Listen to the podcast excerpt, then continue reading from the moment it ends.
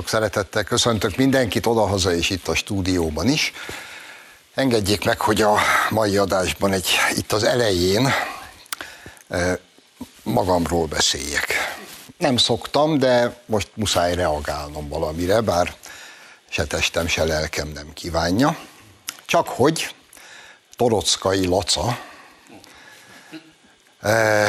azzal a remek hírrel állt elő a hét közepén, miszerint a Bayer Zsolthoz köthető Trianon Múzeum Alapítvány szállás helyein indiai vendégmunkások szállnak meg, és hogy hát ez, ez az égbe kiáltó skandallum, és hogyha a magyar nép most nem indul el és nem robbant ki forradalmat, akkor soha.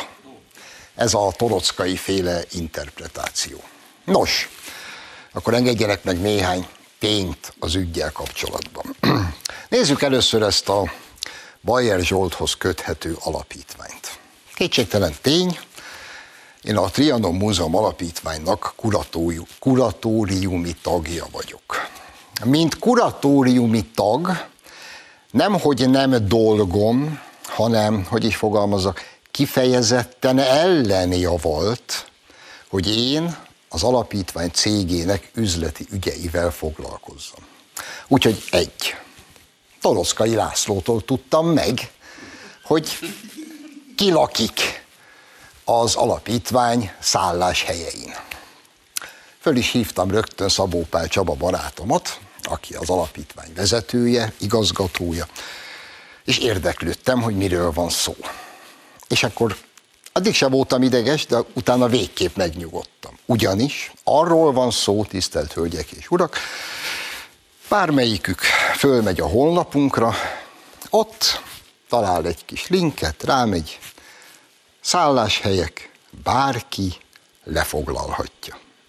És a mi szálláshelyünket lefoglalta egy multicég, akinek a közelben van gyára, ahol az ott foglalkoztatott munkásokat itt szállásolta el nálunk.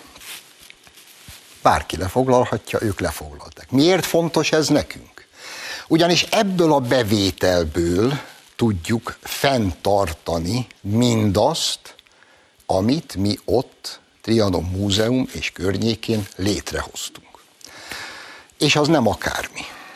Drága barátaim, az egész Trianon Múzeum ügyet az 2002-ben, azután, hogy elvesztettük a választást, akkor kezdtük el felépíteni és megcsinálni az én kedves barátommal, Szabó Pál Csabával. Több mint 20 év munkánk van abba, ami ott létrejött. Mindenkit kérek, menjen el, és nézze meg, hogy hogy néz ki most a Trianon Múzeum. Mi lett 20 év alatt? Abból az egykor volt szovjet laktanyából, nézzék meg az alapítvány által felújított, régi pompájában tündöklő, gyönyörű kastélyt, és nézzék meg azt a 21. századi igényel megcsinált Trianon múzeumot, ahova reményeim szerint minden család legalább egyszer a gyerekeit is elviszi, ha tudni akarják, hogy mi is történt Trianonban. Húsz év melónk van benne. Valamiért, amikor a múzeumról van szó, akkor Toroszkainak nem jutott eszébe, hogy a Bayer Zsolt nevéhez kötődő alapítvány. Persze miért jutott volna eszébe, mikor életében nem tette be a lábát a mi múzeumunkba. Amúgy pedig egy pillanatra álljunk meg a vendégmunkás kérdésnél. Toroszkai ebben a videójában indiai vendégmunkásokat kap mikrofon végre. Ezek az emberek három műszakban melóznak, mert hogy egyébként nincs helyettük más, aki melózzon. És egyébként nem indiaiak kevesebben vannak, legfőképp tisztességes, nagyszerű, borsodi cigány emberek vannak elszállásolva. Egy pillanatra képzeljék el az egész fordítottját, képzeljék el azt a hírt, hogy a Bayer Zsolthoz köthető alapítvány nem adta oda a szállást a borsodi cigányoknak, meg az indiaiaknak. Mert rohadt rasszista nácik. Ugye akkor ez így lett volna interpretálva. És még egyszer hagyd kérdezzem, mi a baj is a vendégmunkásokkal? Mi? Önöknek valaha, csak hagyd kérdezzem meg, bármi konfliktusok volt az évtizedek óta itt élő kínai közösséggel? Volt valaha probléma? Például a kínaiakkal? Hallottak önök olyasmit, hogy indiai vendégmunkás rabolt, gyilkolt, erőszakolt és bombát rakott a buszon a seggünk alá? Hallottak ilyen? Én sem. Két éves vízummal itt vannak, dolgoznak, hazamennek. És éppen nálunk vannak elszállásolva januárba, amikor amúgy nem nagyon szokott topzódni az idegen forgalom. Hála Istennek! És még egyszer mondom, a multi annyi pénzt fizetett, amiből mi fent tudjuk tartani. A múzeumot, a hozzá kapcsolódó teljes intézményrendszert, a dolgozókat, és a többi, és a többi. Torockai László életében nem hozott létre még semmit. Semmit.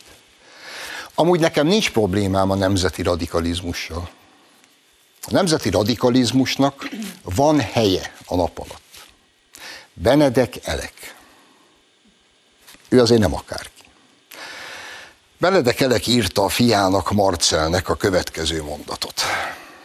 Inkább légy vad magyar, mint szelíd hazafi.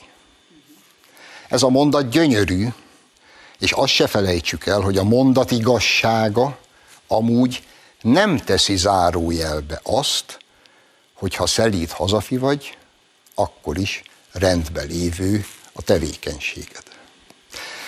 Szóval a nemzeti radikalizmusnak helye van. De kérdezem én, Torockai László vajon nemzeti radikális, vagy valami egyéb? Semmit nem hozott létre életében. Semmi maradandó nem fűződik a nevéhez ennek a gazembernek. Illetve mégis egy dolog. TV-székház ostroma megvan még? 2006-ban járunk. Túl vagyunk az összödi beszéden. Hosszantartó, békés tüntetés sorozat zajlik az országban. És egyszer csak jön valaki, aki a Kossuth térről átvezényeli az embereket a TV székház elé.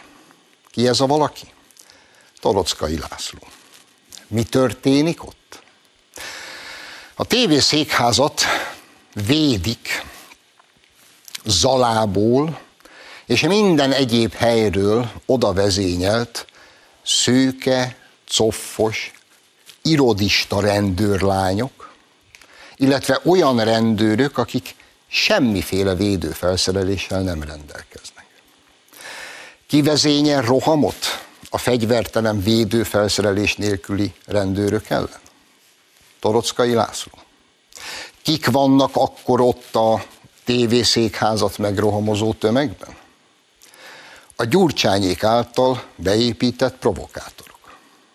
Kinek érdeke, hogy ott legalább egy rendőr halljon meg, és az egész békés tüntetés sorozatra rá lehessen sütni, hogy gyilkos rohadékok vannak az utcán? Gyurcsányéknak. Ki teszi meg azt a szívességet Gyurcsányéknak, hogy a tévészékház ostromát elrendeli? Torockai. Majd elegánsan el is tűnik. Mire volt jó a tévészékház ostroma? Hát arra mindenképpen legalább, hogy lélektanilag a rendőröket olyan helyzetbe hozza, hogy aztán októberben szadistaként essenek a tüntetőknek. Mert bosszút akartak állni többek között a rendőrbajtásaikért. Szóval az a nagy kérdés, hogy Torockai László most a vagy magyar-e, avagy csak egy lumpenprolikat hergelő lumpenproli, de addig is még ezt majd megtudjuk, látogassanak el a Trianon Múzeumba, és nézzék meg azt a csodát, amit a Bayer Zsolthoz köthető alapítvány 20 év alatt ott létrehozott. Köszönöm szépen!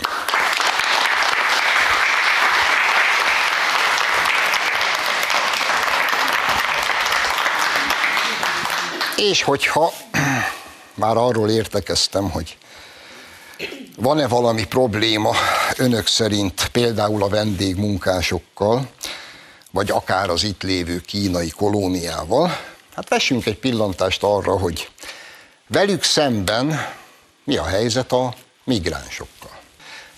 Az indiai vendégmunkás, aki nálunk van elszállásolva, három műszakban melózik egy gyárban, hogy otthon eltartsa a családját, nem mellesleg a magyar GDP-hez tesz hozzá nem keveset, ő nem fogja kegyedéket ledobálni a buszról.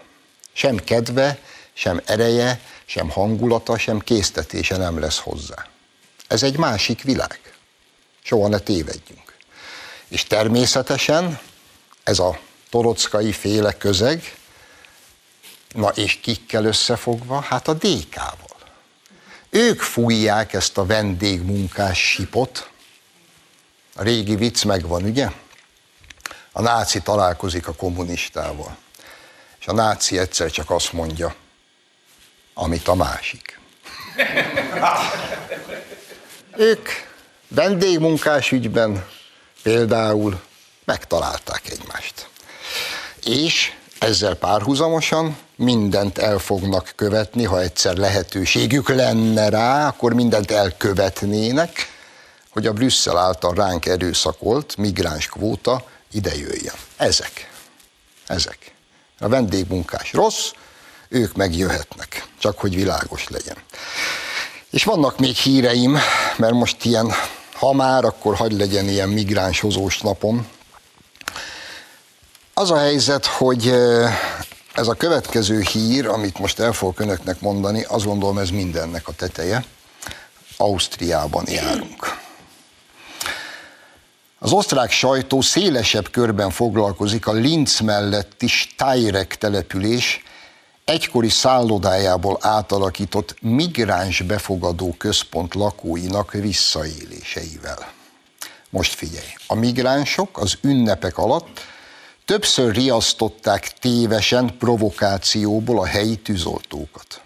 A kiérkező tűzoltókat karácsonyfa díszekkel megdobálták, majd a befogadó központ előtt a migránsok, mint egy 50 fős csoportja, felgyújtott és körbetáncolt egy hulladéktároló konténert a vészre, a valódi tűzre immár sokatszor kiérkező tűzoltók felé a migránsok rendkívül agresszív managatartást tanúsítottak, zaklatták és megfélemlítették őket. A migránsok által szavakkal illetett női tűzoltókat a férfi kollégáiknak kellett fizikailag megvédeniük a rendőrség kiérkezéséig. Ennyi a hír.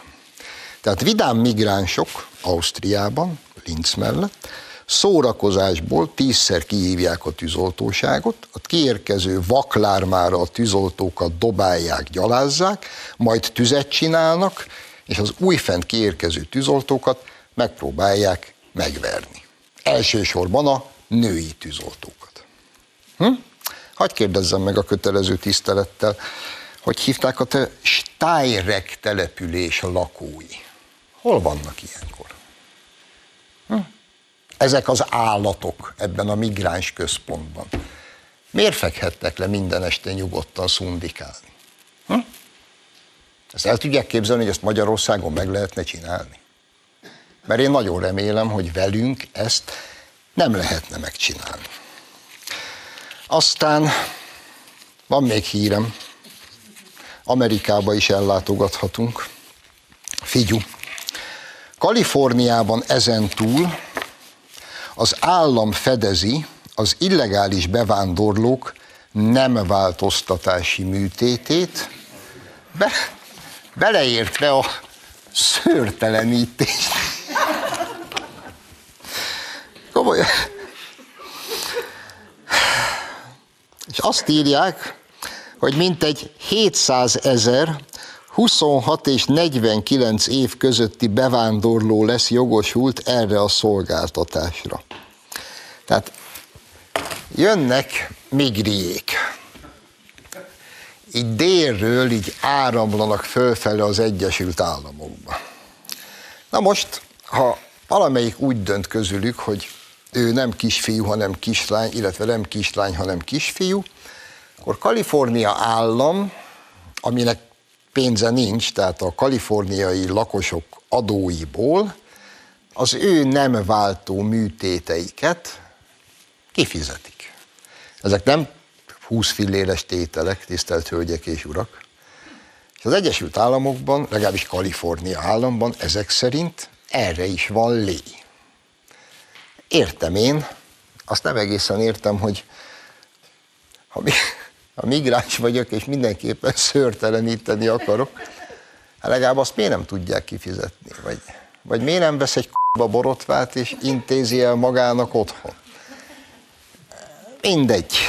Ez egyébként, ez legyen az ő problémájuk, de ami ennél egy kicsit kevésbé vicces, visszaugrunk ide, a vén kontinensre, egész pontosan Nagy-Britanniába.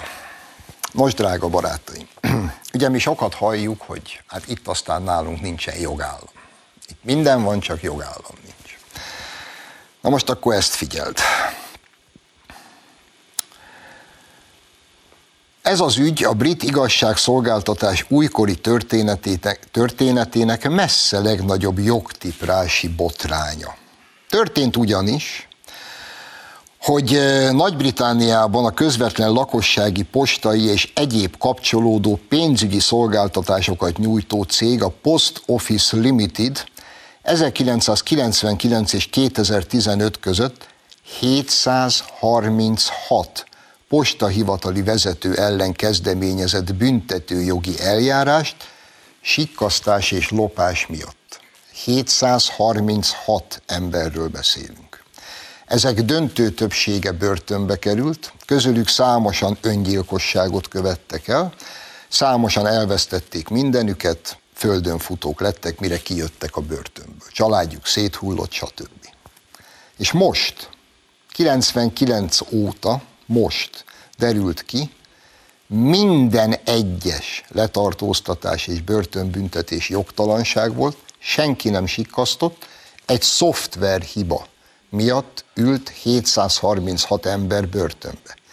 Akik akkor mind elmondták, hogy ők nem csináltak semmit rossz a szoftver, ez nem érdekelt senkit.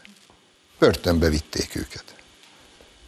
És most kiáll Rishi Sunak, 99, meg 25 év után, és azt mondja, hogy hát most majd akkor fizetünk kártérítést nekik. Így néz ki ma a jogállam, Nagy-Britániában. És az öngyilkosokat ki fogja feltámasztani? A széthullott családokat ki fogja összekovácsolni? Kártérítést fizetnek? Ez, ez képzeljék el, ez nálunk történik. Egy pillanatra képzeljék el, hogy ez nálunk történik hogy itt mi lenne. De ezt a kérdést már lassan minden egyes adásról fölteszem, amiből viszont azt következik az én számomra, hogy pont le kell szarni.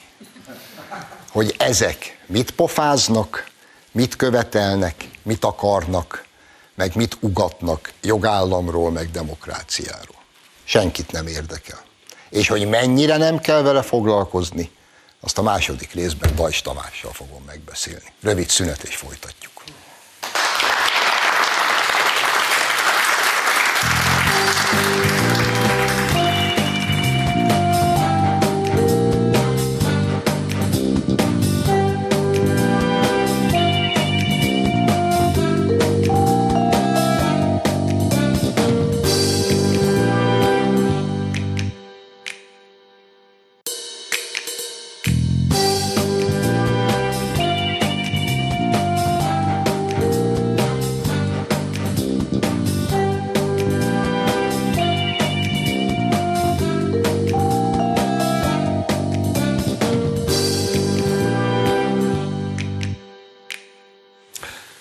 Folytatjuk az adást, vendégem tehát a stúdióban Nagy Tamás, a Fidesz Európa Parlamenti képviselője. Szervusz Tamás!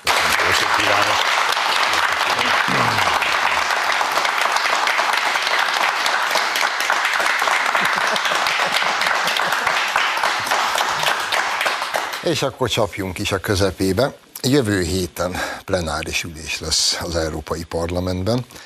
Mire számíthatunk? Mi magyarok?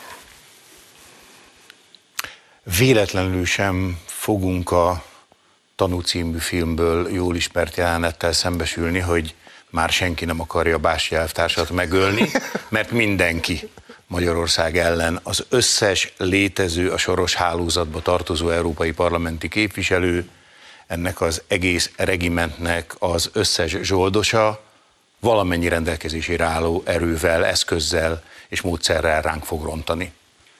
Elkezdődött már az egész tavaly decemberben, a jól ismert európai csúcsértekezlet után, ahol a magyar miniszterelnök nem volt hajlandó egy elhibázott döntésben részt venni, sem Ukrajna uniós csatlakozási tárgyásainak a megkezdését illetően, sem pedig hát előre Biancú kiállított 50 milliárd eurónyi támogatásra, már ukránoknak, ukrajnának nyújtandó 50 milliárd eurónyi támogatásra vonatkozó döntést illetően, hát azonnal az összes fő Orbán gyűlölő élen Guy Verhofstadttal, dörgedelmes levelet írt, hogy írják alá, írja alá az összes európai parlamenti képviselő, hogy most már aztán vissza kell hívni az Európai Bizottság elnökét, mert a gaz Orbánnak a nekünk magyaroknak jogszerint járó pénznek egy töredékét végre rendelkezésre bocsátotta.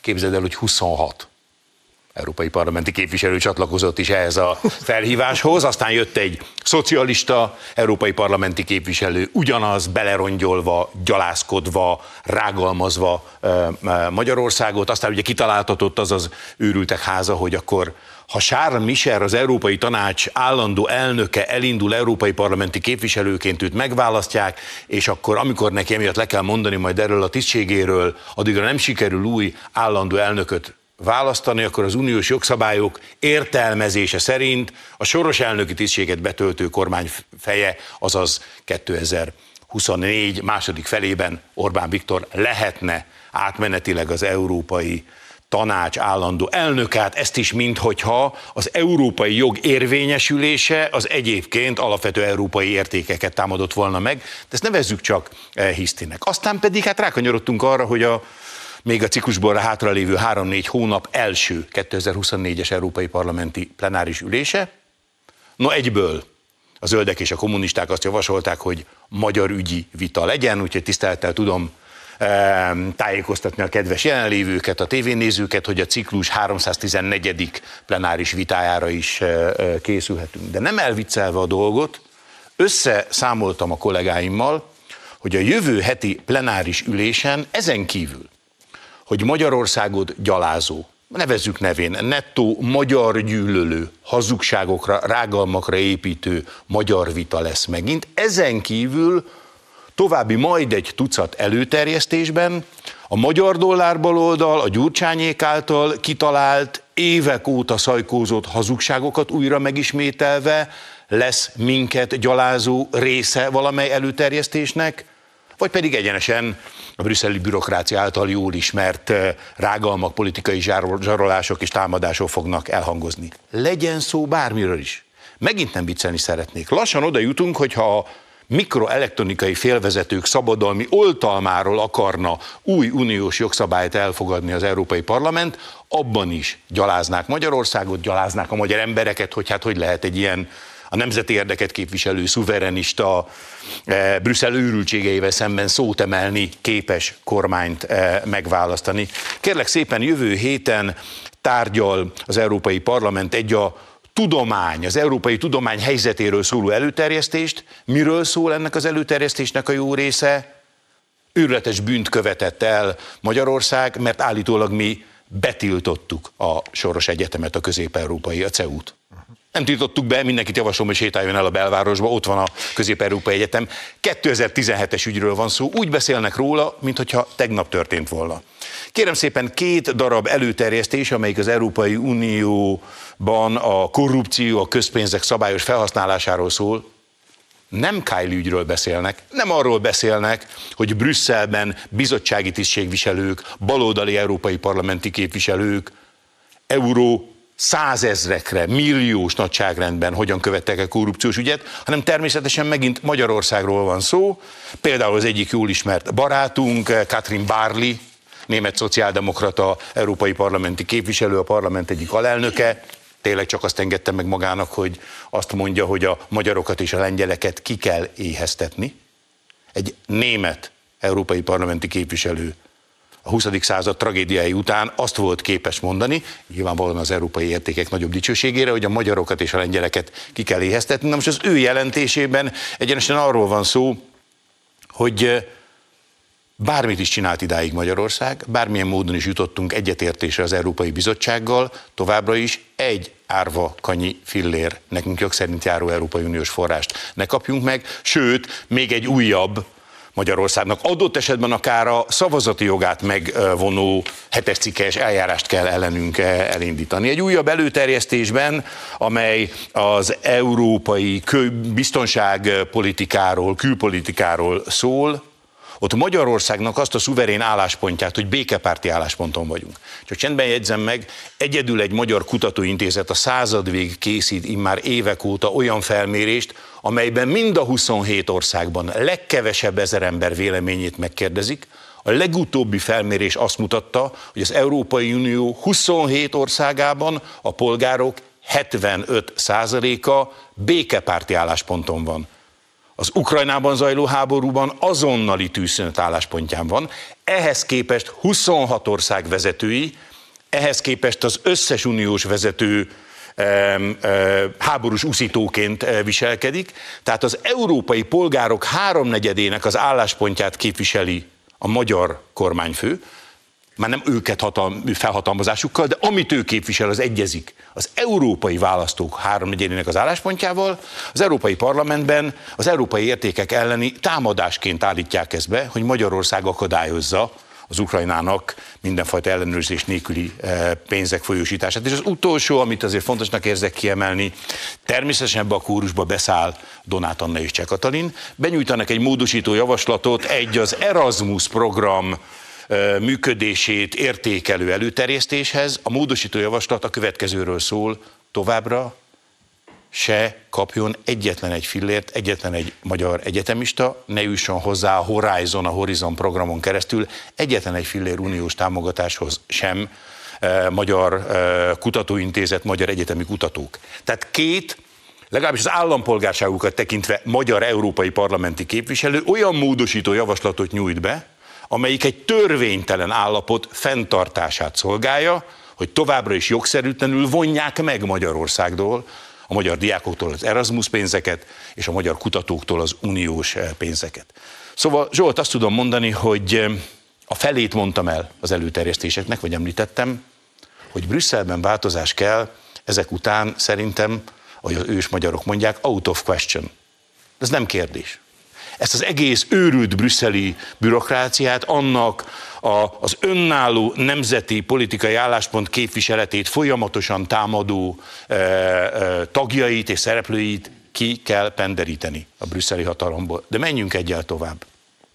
Változásra van szükség a magyar európai parlamenti képviselőket illetően is.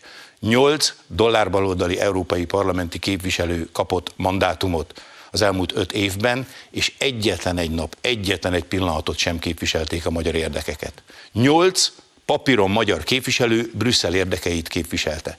Az összes dollárbali baloldali képviselőt le kell váltani idén, június 9-én. Na ez a feladat, ez derül ki számomra a jövő hét eh, előzöngéiből. Azért próbálok most egy pár másodpercig itt fölöslegesen beszélni, mert amit most mondanék, az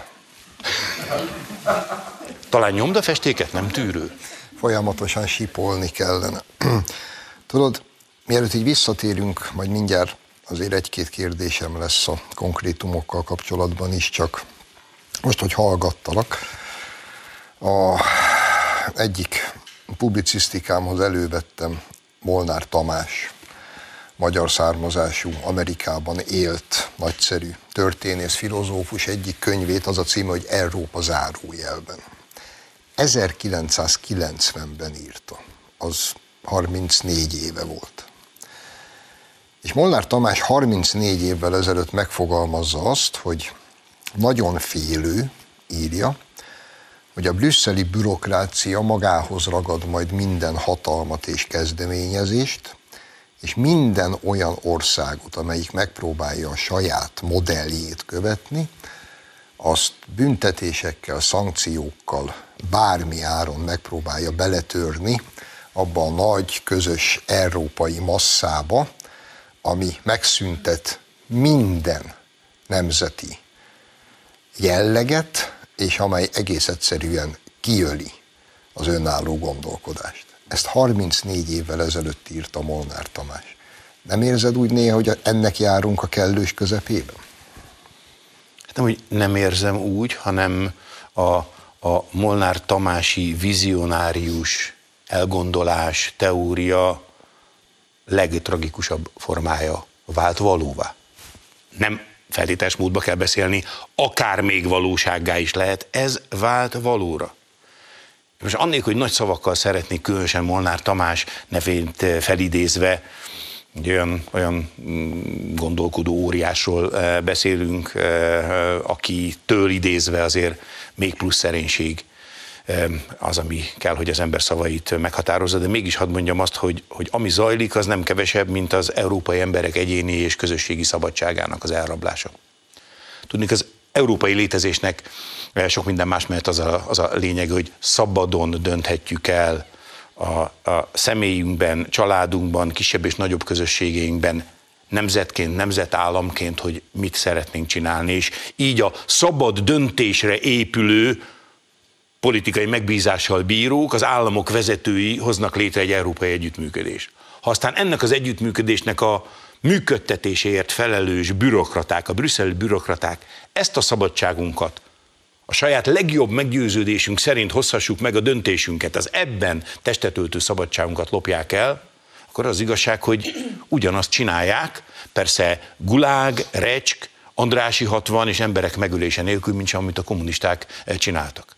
És ezzel most nem megbántani akarom őket, hanem annak akarom újabb indokát adni, hogy miért kell megköszönni az eddigi dicstelen szereplésüket, miért kell őket kipatárolni a brüsszelmi hatalmi pozíciókból. Olyan emberek kellenek Brüsszelbe, akik számára természetes, akik magától értetődőnek tekintik, hogy Európa ereje, az európai emberek, az európai családok, az európai nemzeti közösségek és államok szabadságából fakad. Minden, ami az európai szabadságot korlátozza, az Európa erejét apasztja.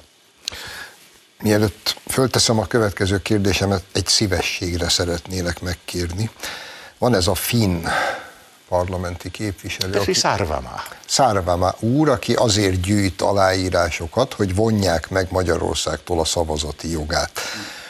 Megtennéd a kedvemért, ha összefutsz vele jövő héten, hogy azt az üzenetet, amit most nem mondok el, de te ki tudsz találni, azt elmondod neki? Köszönöm szépen. Feltétlenül. Azért egy dolgot hadd tegyek hozzá.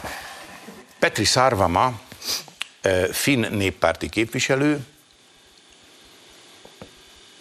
szándékosan hallgatok most én is. Peti Szárvama javasolta Finnország kormánya finn európai számbevőnek. Minden számbevő jelölt, amikor meghallgatja őt az Európai Parlament illetékes bizottsága, nem túlzok, 30 oldalas kérdőívet tölt ki arról, hogy milyen módon akarja politikasemlegesen, objektíven, tárgyilagosan eljárva végezni majd az európai számvevői munkáját. Peti Szárvám ezt a 30 oldalas kérdőívet kitöltötte. Gyönyörű szavakat írt le. Megkapta az Európai Parlament megfelelő többségének a támogatását. Majd megkapta végül is a kinevezését az Európai Tanástól. Majd immár kinevezett, de még hivatalba nem lépett európai számvevőként a legelfogultabb, a leginkább a gyűlöletre építő, a leggyalázatosabb Európát megosztó kezdeményezés élére állt. Hát nem az lenne a normális dolog, hogy arra illetékes uniós testület csak megkérdezze, hogy nem összeférhetetlen esetleg mindez egy megválasztott európai számvevő tisztségével? Nem méltatlan-e egy ilyen ember, aki láthatóan nem mondott igazat? Színjáték volt mindaz, amit az Európai Parlament illetékes bizottságában elmondott, mert amikor nem kellett szerepet játszani, akkor elfogult volt, pártos volt, hazugságokra építve Európát megosztó kezdeményezés élére állt. Na ennyit csak a, megint az európai értékek nagyobb dicsőségéről. Jó, de akkor így föl is vezetted a következő kérdésemet, köszönöm szépen. Ugye azt most már tudjuk, hogy a jövő heti plenáris ülésen Magyarország lesz a téma.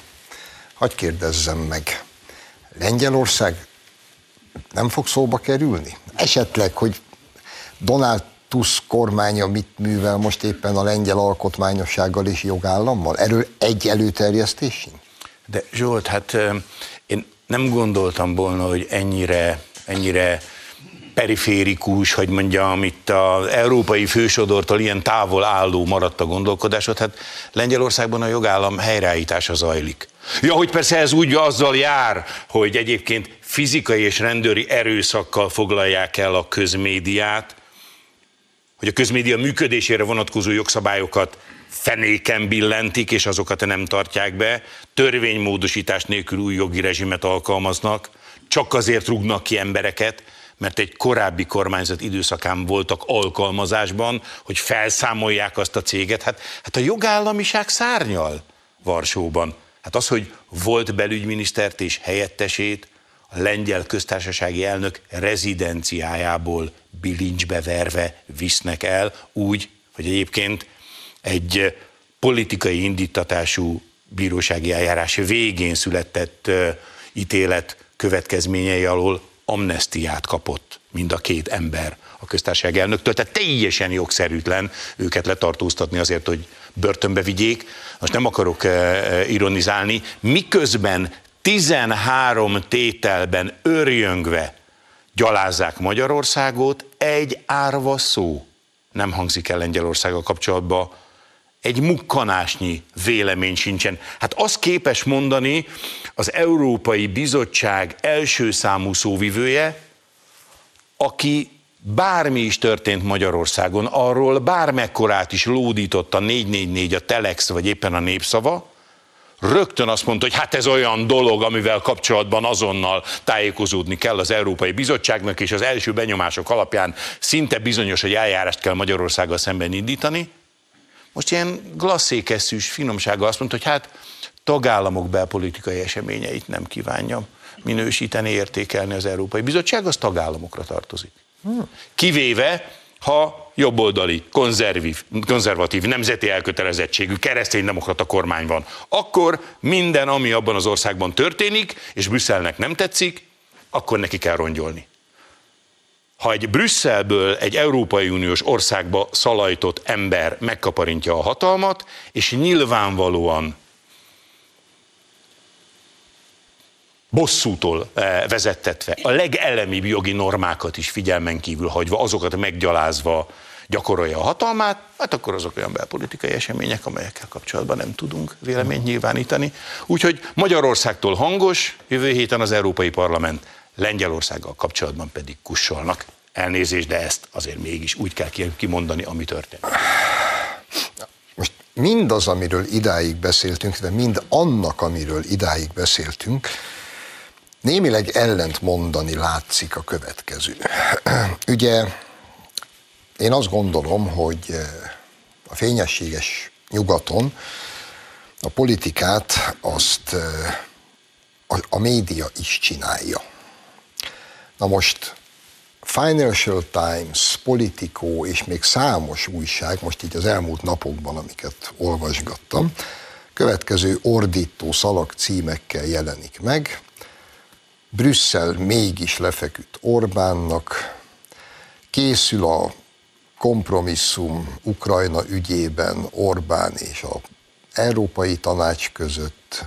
Magyarország mégis meg fogja kapni a pénzeket, mert valaki ezt jóindulatúan úgy írja, hogy egészséges kompromisszum születhet, születik, már meg is van.